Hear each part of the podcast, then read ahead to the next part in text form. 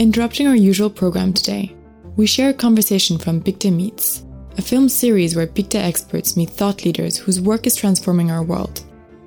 In this episode, Lord King, former governor of the Bank of England and co author of the recent book Radical Uncertainty, is joined by Renaud de Planta, senior managing partner of Pictet Group, where they explore the implications of decades of monetary policy and challenge quantitative methods for making decisions for a radically uncertain future. So let, let us just start with the idea of radical uncertainty that you cover in your recent book. You've led the Bank of England uh, through uh, difficult times and you have regularly made decisions with, with major implications for the UK economy. But presumably, from time to time, these decisions were based on staff recommendations and probably sometimes on their forecasting models. Yet, in your book, uh, Radical Uncertainty, you question the ability of statistical models, econometric models, and the likes uh, as tools for making good decisions, at least in situations of radical uncertainty. So, so what is radical uncertainty, and how does it differ from general uncertainty or quantifiable uh, risk and, and probabilities? Well, all uncertainty reflects a lack of information. It could be a lack of information about the future or about the present and sometimes even the past. And I think we wanted to emphasize the importance of radical uncertainty because it is a situation in which you cannot quantify the risks involved. So if you're tossing a coin, for example, and you know it's a fair coin, then you know that if you toss it a thousand times, then close to 500 times it will come down heads and close to 500 times tails. In other words, we can use past frequencies to observe the likelihood of different outcomes and attach probabilities to it. But the number of situations in which we can do that is pretty limited. And it is based on the idea that what's happening now or in the future is going to be driven by exactly the same forces that drove events in the past. And that simply isn't true. The world is always changing. So, in our view, radical uncertainty is where you can't quantify it. And I think the best example I'll give you is really COVID. We knew that pandemics were possible. Indeed, we knew that pandemics were likely at some point. But there was no way that we had the information that would enable us to say that you know, a virus would come out of China in December 2019, and the probability of that was 23% or some other number. That would have been a very misleading statement. And it would be much better for us to rely on qualitative statements of the sort a pandemic is likely at some point in the future, therefore we better be prepared for it. And I think one of the big mistakes in economic policy has been overconfidence in forecasts, reliance on either point forecasts or the belief that particular scenarios would be realized. So you prepare for that scenario, but not for other possibilities. And that's always a big mistake.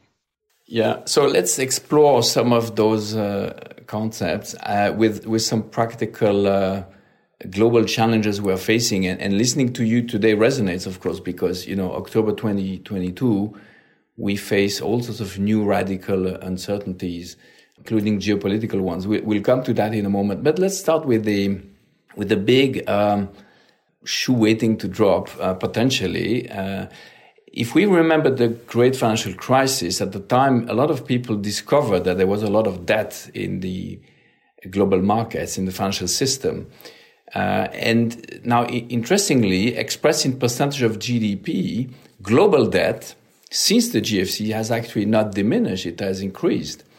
So, across households, corporations, government, we reckon today that the total debt to GDP worldwide has increased from about 200% at the onset of the GFC to about 260%. And in fact, in emerging markets, the proportion has increased even, even further. So, uh, and if we focus now on just the public debt among this global debt, public debt has increased, according to our economic research, from about uh, two thirds of GDP to almost 100% of GDP. So now that has happened, and yet today we're waking up to a new situation of rising interest rates and significantly rising interest rates, which raise, of course, all sorts of questions about the sustainability of, of this sovereign debt, but also not just the sovereign debt, but potentially also corporate debt. Now, the events of the past few weeks, in fact of the past few days, in various pockets of the markets, I'm thinking of Italian government bonds and lately of British government bonds, the, the gilt market, are showing signs of vulnerability. Uh, and so the question for you uh, do you think we're entering a new phase of radical financial instability? And where, where could that lead us to? So I'll try and divide the, the answer to this into two parts. One is that what we're seeing is a significant repricing of long term debt. As I think markets are beginning to realize that the era of exceptionally low interest rates is coming to an end. We, we went through a period from around 1990 until very recently when long term interest rates basically were just steadily declining throughout that period, particularly in real terms. And we ended up at a point where the long term real interest rate was close to, or in some cases below zero. And I'm not sure that is a remotely sustainable position for a market economy. You know, one simple example, pension funds could not easily provide pensions if the only assets in which they could invest were earning rates of return close to zero. But something had to give. And I think we are moving now into a period in which interest rates will move back up towards something, something closer to the historical average. Who knows where it will go precisely? But nevertheless, I think we're going to move well away from interest rates being close to zero. Now, I don't regard that realization as creating instability in itself. The aim of markets is to is to reprice. That's what they actually are there for, to reprice new information, a new understanding of what the world is like. And I think that when people say, well, we've never seen moves this quickly in a short period of time. Really, you know, I think the question I'll put back to people is, well, why do you think the level of interest rates three months ago was at all appropriate? Are we not moving to something more realistic? The second part of the answer to your question is to tackle head on this problem of very large amounts of debt relative to underlying incomes right across the world. And I think this is this is serious, and it's something that will have to be tackled probably through a way of restructuring many of these debts. Some cases defaults, but other cases maybe simply a restructuring. And as you point out, we have sovereign debt problems. We're used to this in low income economies, but we also see it now in the major emerging markets, which are in a much worse state now than they were in 2009 when they were bringing the world out of recession following the financial crisis. But we also see it in the G7 countries where the sheer levels of government debt relative to GDP have gone right back up compared with the experience of the last 20, 30 years. You know, something is going to have to give on, on this front. Uh, now, on top of all that, I think we have two other major sources of debt which concern me. One is debt of corporate debt and the way it's distributed across companies, because I think we've seen after a decade or more of very low interest rates that companies that ought to have either restructured their debt or gone out of business have been able to survive because they could easily service the debt at very low interest rates even though there was no prospect of their repaying the principal of the debt. These so called zombie companies you can find in every continent of the globe. We've seen debt problems in China, we've seen them in emerging markets, we see it in sectors of the G7 economies, we see it in the United States. Debt is going to be a major issue, and resolving it all at roughly the same time, I think, is not something that we have the capacity easily to do. And then on top of all that, I think you've got embedded leverage, borrowing hidden in financial markets. A good example of that is the realization in the last couple of weeks that pension funds in Britain had borrowed through derivative transactions significant amounts so they could invest in riskier assets to earn a higher rate of return. And they had not prepared themselves for the risk that was associated with that, namely that were gilt prices, i.e., bond yields, to go up, they would have to meet cash margin calls, and they had not put in place any mechanism for dealing with that easily. So um, I, I think a lot of problems will start to emerge in different parts of the both financial system and the real economy, as well as sovereign debt. And it's going to be a difficult period of five years, I think, for us to work through that. There are benefits at the end because we should end up with a world economy with a lot lower debt levels, which I think will be a welcome and much more stable outcome. Well, thank you. Uh, that uh, triggers a few follow-on questions on, my side. You mentioned the, the word debt restructuring when you were alluding to sovereign debt, and as you said, we've been used to that with emerging countries, but with developed countries, uh, we haven't really seen much of that, possibly with the exception of Greece about 10 years ago.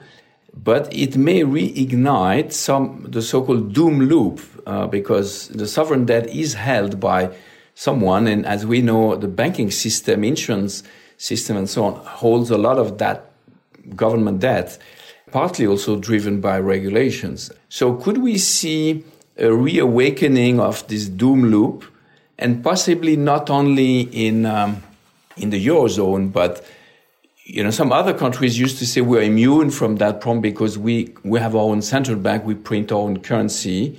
Now we see that in times of rising inflation, even a country like the UK can be find itself in a difficult situation where on one hand a quantitative tightening is, is probably required and uh, rising rates are, are required and on the other hand we see that it creates a lot of volatility in the markets, potentially even solvent, at least liquidity, if not solvency issues, with a number of market participants, as you, as you alluded to. So, could you could you see that sort of doom loop coming back, and that would bring fair amount of uncertainty and volatility in the markets?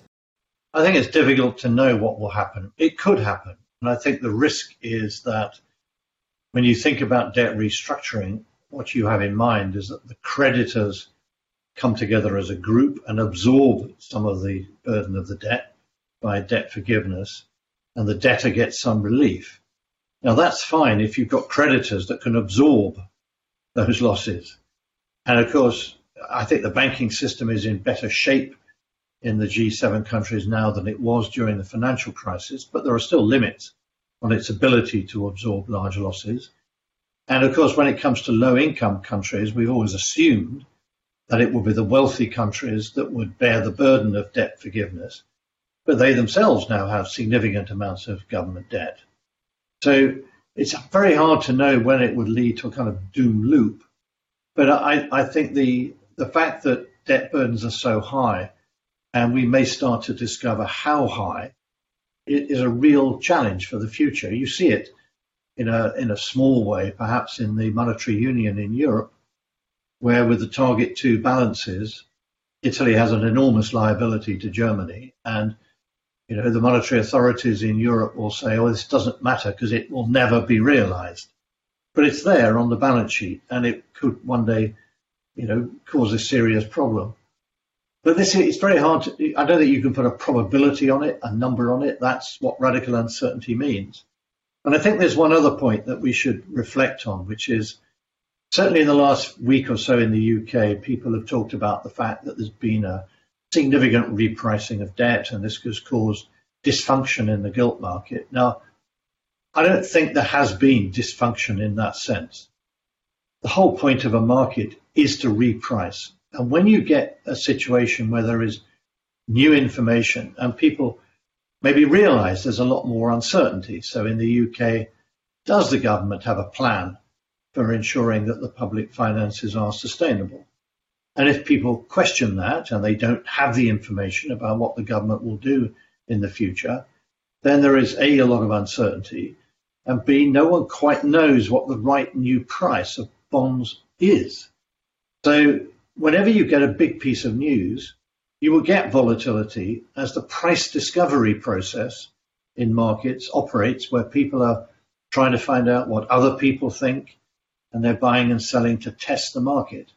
And that's bound to be a period of, of price volatility. We saw that in March 2020 in the US Treasury market and in other financial markets where people say, well, gosh, we haven't seen these movements for a long while. Well, that's not surprising.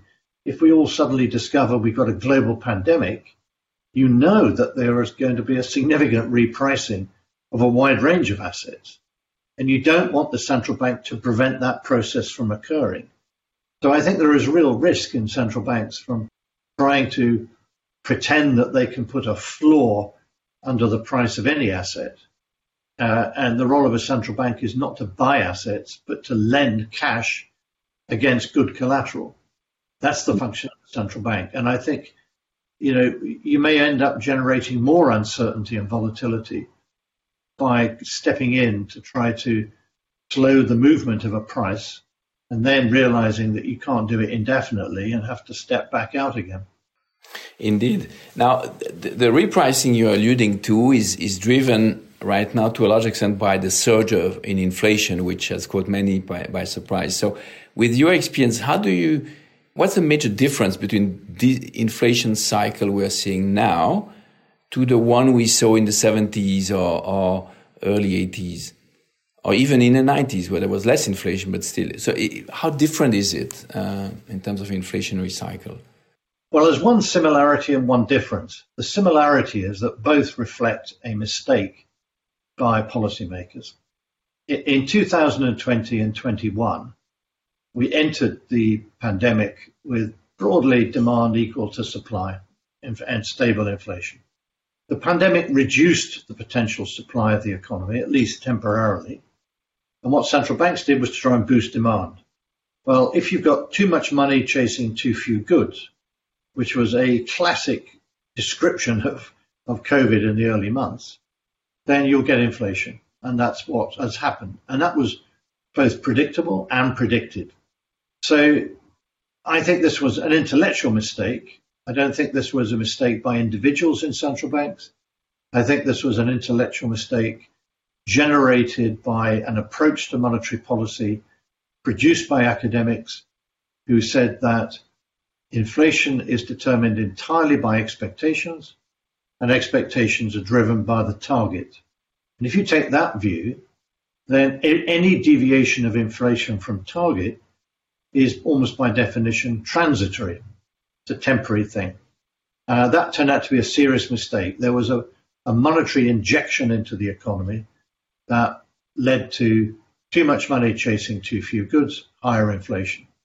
There was a similar mistake uh, back in the 1970s when policymakers thought there was a permanent trade off between inflation and unemployment. And by accepting a bit higher inflation, we could have lower unemployment. And that turned out to be wrong.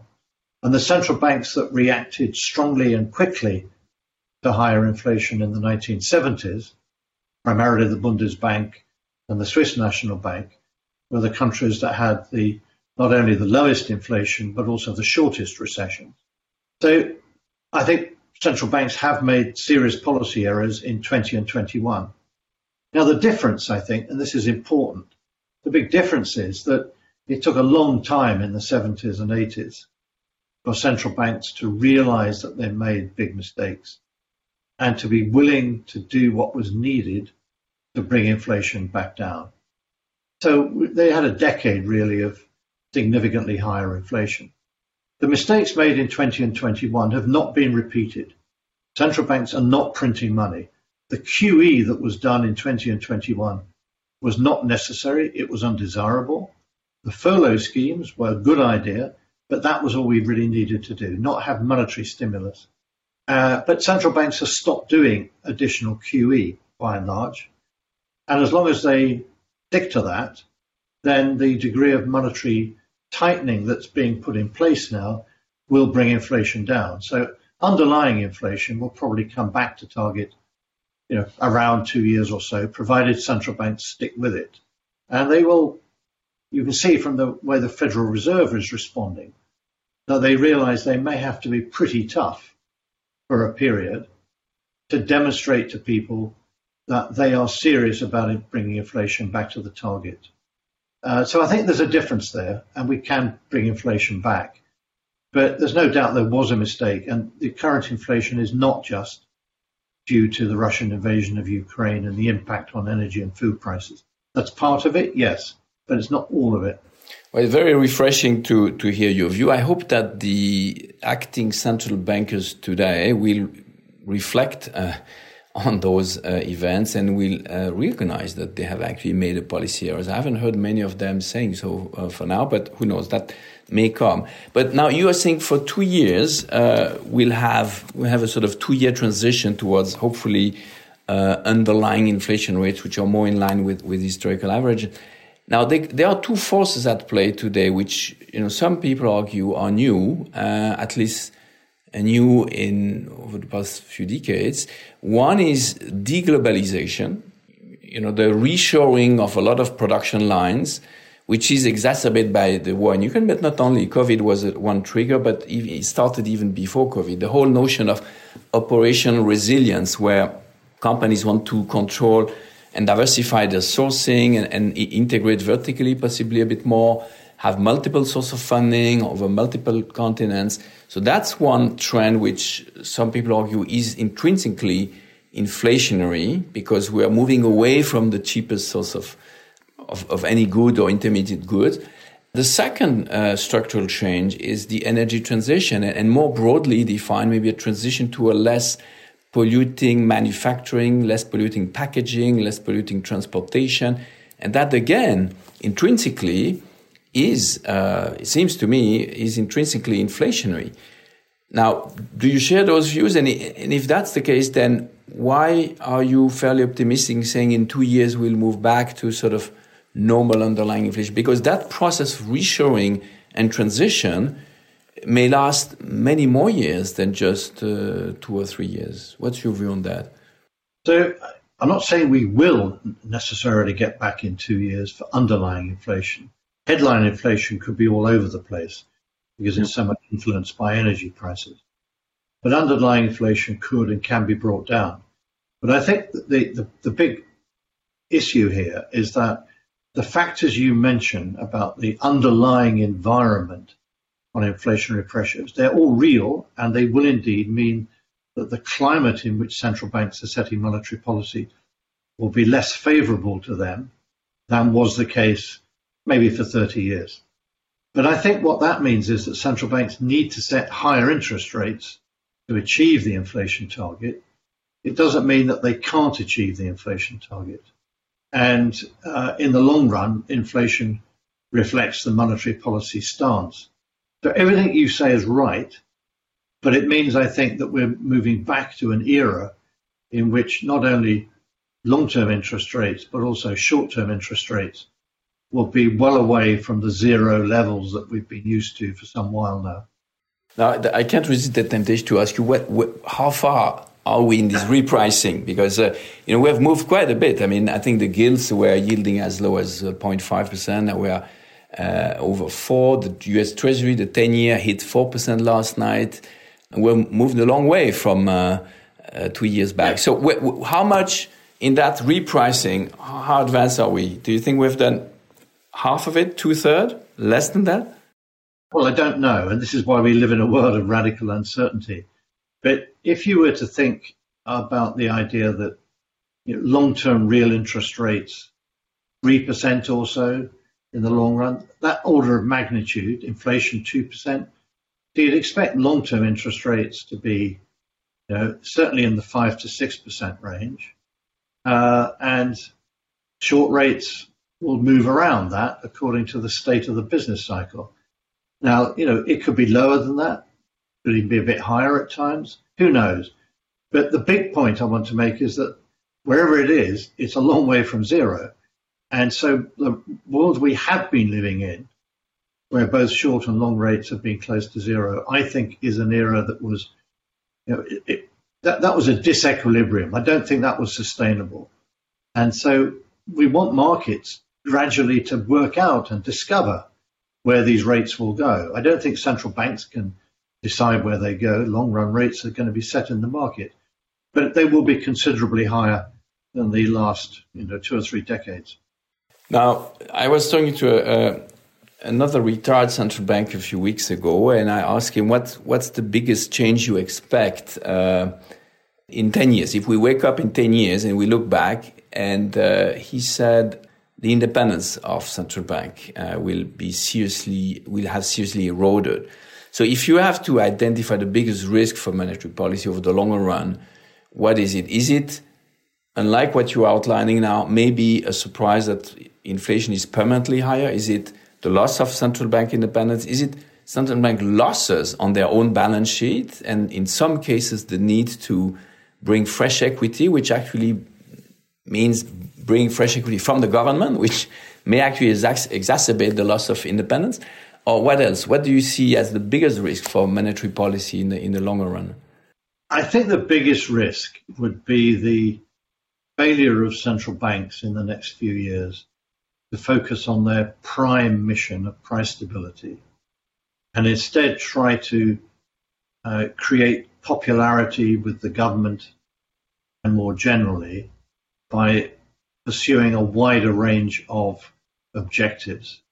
And I think the real risk is if they find it painful to bring inflation down and they they end up saying to themselves, well, we, we, we could bring underlying inflation down to 2% again, but it's going to create a lot of problems in the market for households paying much higher rates for their mortgages, or it's going to mean a recession where businesses are put into bankruptcy and unemployment rises significantly. This the government doesn't like, it's putting pressure on us. Maybe we should try to navigate a fine tune a way through to a softer landing. I think if they take that view, we may well end up with inflation coming down, certainly, but not getting back all the way to 2%. And the risk then is that central banks and policymakers more generally decide, well, it's not so bad. We'll stay where we are. But that means that the next time there is a movement in the economy that pushes inflation up, it's going to be even tougher to bring inflation back down. And you get this gradual drift up in inflation, partly because no one is alive who can remember the 1970s, and they have to rediscover for themselves all over again what happens when you let inflation get out of control. So I don't think there's a risk in terms of governments changing the legal position of central banks and making them less independent. But I do think there is a risk to de facto independence, with governments putting pressure on central banks to do a range of other things, where the government then says, oh, but this has to involve us as well. And so you end up with this pretense that central banks and governments have to work closely together to achieve a wide range of objectives. And it's quite hard to argue against in a in the public arena that people shouldn't work together. But the whole point of independent central banking monetary policy is that as far as interest rates are concerned and QE, that central banks make their decisions quite independently of government. And, and I think they need to be tough to demonstrate that. We'll see. I think that um, Jay Powell in the Federal Reserve has moved a long way from the position in which he listened to his economists and produced the average inflation targeting framework of 2020, which never really made any sense. And I think he's basically thrown all of that out of the window together with forward guidance and said, you know, I'm going to be like Paul Volcker. He mm. talks about Paul Volcker in his speeches quite often now. And what that means is we'll do what we'll keep raising interest rates until we're pretty confident that inflation is on its way back down to 2%.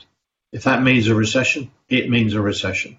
Now, if he adopts that view, he's got a much better chance of achieving the inflation target and persuading markets and wage bargainers and price setters that they should expect inflation to go back to 2%. The, the, the, this notion of 2%, which was the sort of accepted conventional wisdom among developed market uh, central banks, some people are, are quite being quite vocal about challenging this notion of 2%. They're saying 2% is too low. You know, the new, the new target should be 3 or 4. Uh, that could be an easy way to move the goalpost. And, and do you think that we can expect something like that over the coming few years? I don't know what the political environment will produce, but I don't think it would be sensible to do that. Mm. The, the arguments for changing it all tend to come out of the same academic line of reasoning, which is that people are so uh, committed to believing the inflation target that if you change the target, you can change people's behavior in a way that means if you raise the inflation target, keep interest rates where they are, the real interest rate is lower, people spend more, you get a recovery. I simply think this is only true in a narrow academic model, and it's not true in the world. So the problem that many monetary economists were concerned about was that underlying inflation in the US averaged 1.5% rather than 2% for about five years. Now, they then said, oh, this is terrible. We must change the target or have average inflation targeting so that we can compensate for this undershoot of the target by having inflation at, say, 3% for a couple of years. Then we'll bring it back to 2 This is hubris. There's no way we can control inflation that precisely, as we have now seen. Um, and if you can't get inflation up from one and a half to two, why should anyone believe that if you raise the target to three, that you'll hit three? It's just easier to achieve if you are in an inflationary environment. That, that, that's all. So I, I, I just don't think that changing the target because they're worried about interest rates being unable to go below zero makes any sense. And it's only a matter of months ago since you know academic economists were talking seriously about the need to find ways of implementing negative interest rates. Well, we're not going to be in a world of negative interest rates for quite a long while now. So I don't think that's a practical issue at present or really relevant. Good. Now you you sound quite confident that the Fed and other central banks will will fight the inflation till the end. But let's move to uh, uh, one of the elephant in the room at the moment, which is geopolitics. Uh, many of us feel that we are entering a period of radical uncertainty in terms of geopolitics with Ukraine, with Taiwan, other flashpoints on, on the horizon. And uh, personally, I, I, struggle to remember more geopolitical uncertainty and tensions uh, at any time in the past 50 years at least. Now, that could, so what does that mean for economic policy making, for monetary policy? And at a time where there's a lot of public debt already outstanding and a lot of people are saying we need to rearm we need to spend more on military spending. That's certainly the case of uh, the EU, uh, the EU side of NATO. Uh, but many other countries are, are, are, willing to need to probably spend more for defense.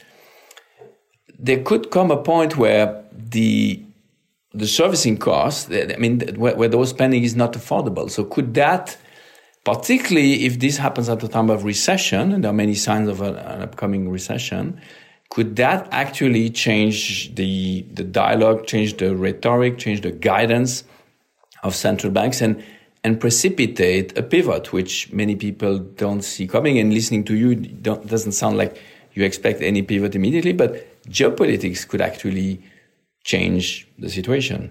What, what do you think of that?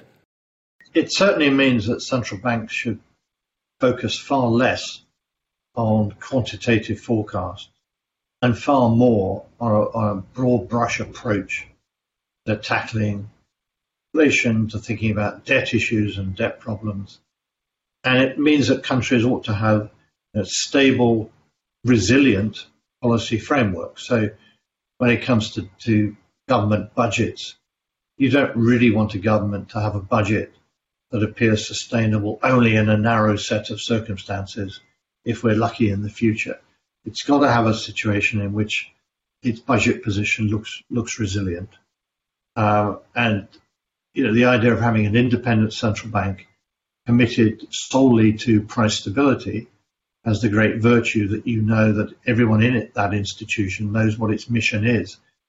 As soon as you complicate it by asking a central bank to deal with climate change or other issues, you're distracting the central bank from focusing on its main main mission you know, we don't know what will happen with any of these geopolitical events. You can tell scenarios where inflation continues to rise because of the impact of energy prices if things go badly.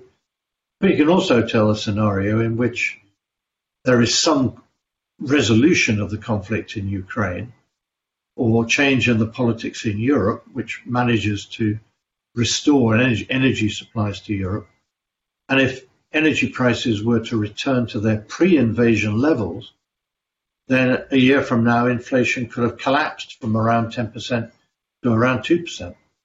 Now, that would be a misleading picture because it would go back up again the next year, other things being equal. But I think headline inflation could be extraordinarily volatile over the next uh, 12, 18 months. And central banks really need to focus on underlying inflation, domestically generated inflation. In, indeed. Now, central banks are, are busy working on different things than only monetary policy. And one project that many have embarked on in the past few years is uh, the notion of digital central bank uh, currencies. We find it interesting because we at Pictet are no big fans of so-called cryptocurrencies, uh, not least because we don't really consider them currencies, but the arrival potentially of major central banks like the ECB or the People's Bank of China uh, and their planned introduction uh, of some form of digital uh, public, you know, public digital currency could uh, change the dynamics quite a bit. Do you think it will work? And you know, there are different forms of digital central bank digital currencies, wholesale or retail, and that's not a small difference. It's not a small nuance. But do you think this introduction of official central bank uh, digital currencies will work, and and what sort of impact this could have on monetary policy and, and more broadly on financial markets? It's a big question, but I think it's quite a structural one for the years to come.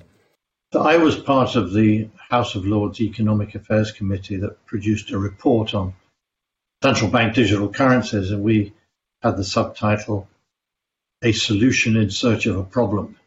So the question is, what is the problem to which CBDCs are meant to be the answer?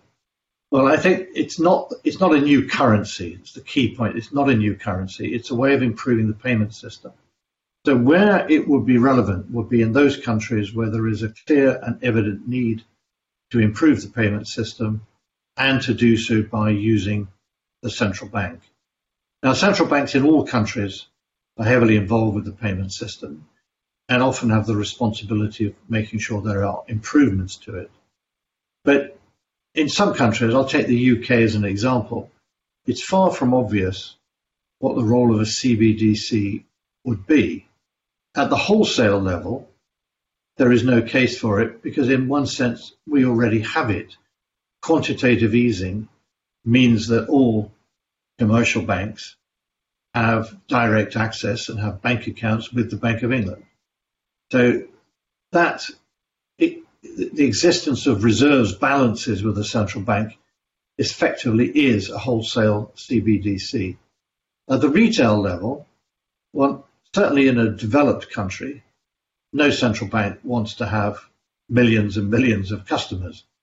Doesn't really want to have any customers at all. It would just like to have a limited number of people in the financial sector, uh, but certainly not retail investors. So the CBDC that people talk about essentially is where commercial banks offer what are called digital wallets, and these are guaranteed by the central bank. But that's incredibly close to what we have already, which is if I have a bank account, I'm pretty confident that that's going to be guaranteed by the government, either through direct deposit insurance or through the fact that the Bank of England will step in to prevent the banking system as a whole from failing. So I don't see that actually adds anything to the payment system.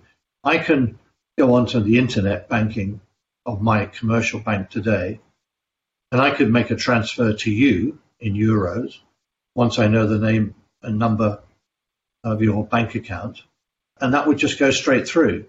So, in a sense, we've got digital banking already. It's operated through the commercial banking system. Now, it's not true to quite the same extent in the US. It's more complex there. Uh, and it's certainly not true in many emerging market or developing countries. So the issue really is not, I think, CBDCs as such. The issue is how to improve the payment system. The big problem in this area is obviously cross-border payments. But CBDCs don't help directly in that sense because what you need is to have central banks systems communicating with each other. Well, they could do that now. Uh, but it, the, the real challenge to cross-border payments is that governments have decided they want to make it difficult to make cross-border payments for reasons of combating terrorism, crime, and money laundering. And that's the big problem. If you want to make a cross-border payment, all the obstacles that your your own bank will put in the way of it reflect the fact that governments want to make it difficult to make cross-border payments without a considerable number of checks uh, being being made on the people at either end of the transaction. And they're not going to abandon that when we have CBDC or even a network of CBDC. So I don't see CBDCs as being the answer to the big question. The big question is how can we make more efficient the payment systems that we have? And it may, I think central banks have a role to play in that, certainly. But it's not obvious to me that they need to create bank accounts for either households or for the financial sector in order to make that work. Good. Well, I think many banks will be delighted to to hear your answer. I, I wish uh, all central bankers of major major central banks would, would share your view, but it seems some have slightly more ambitious plans there, which I think. If you ask central banks why they are doing all this research on CBDCs, the answer is, well, everyone else is doing it, so we better do it as well. We don't want to be left behind. To which my answer is that when you see a group of lemmings go over the cliff, that, that's an, a case where you want to be at the back of the queue, not the front of it. Absolutely. I'm conscious of time, so maybe to, to conclude, a, a last question uh, after all the doom and gloom we covered with the, the macro situation. Is there, is there hope, in, in your view, uh, for a more stable and uh, even more predictable uh, future, less radical uncertainty? Can you see a, a period emerging where where there is less radical uncertainty, and, and what would it take from policymakers uh, to get there? Well, there'll always be radical uncertainty in the sense that I don't think the future is just you know drawing out of a hat, drawing from a distribution of outcomes which re reflects the past as well. So there'll always be radical uncertainty. That doesn't mean to say that it will be more you know, more unstable at all. It could be more stable in the future. And I think the big plus to hang on to here is that we've been through an extremely unusual period with very low interest rates, which have been very damaging. I understand how we got into it, but it's been continuing for far too long. And I think that era of very low interest rates has partly been responsible through phenomena like zombie companies for low productivity growth rates. And I think that if we now are moving back to an era of more normal interest rates, and that if we can navigate the pro- problems of the high debt levels that have built up in that period of low rates and bring debt levels down, then I think we'll be in a position where resources of investment and people can once again move from poorly performing companies to good companies and productivity growth will recover. And I see absolutely no reason why we can't be optimistic about future productivity growth, which is very good news for our children and grandchildren. Well, that's that's a, a nice way to finish on a positive note. Uncertain times can also be uh, stable times, and so we hope for that uh, scenario. And uh, for participating in this conversation on behalf of everyone, I want to thank you very much, Mervyn King, for your very valuable contribution. Thank you. Have a great day to everyone. Thank you very much. This episode of Founding Conversation starred Lord King and Renaud de Planta. The show is a collaboration between Pictet, one of Europe's leading wealth and asset managers, and the How to Academy, London's leading public forum for sharing big thinking. The executive producers are me, Clara Bertrand, and Vasily Christandoulou. If you enjoyed this episode, please rate, review, and subscribe wherever you get your podcasts. Thanks for listening.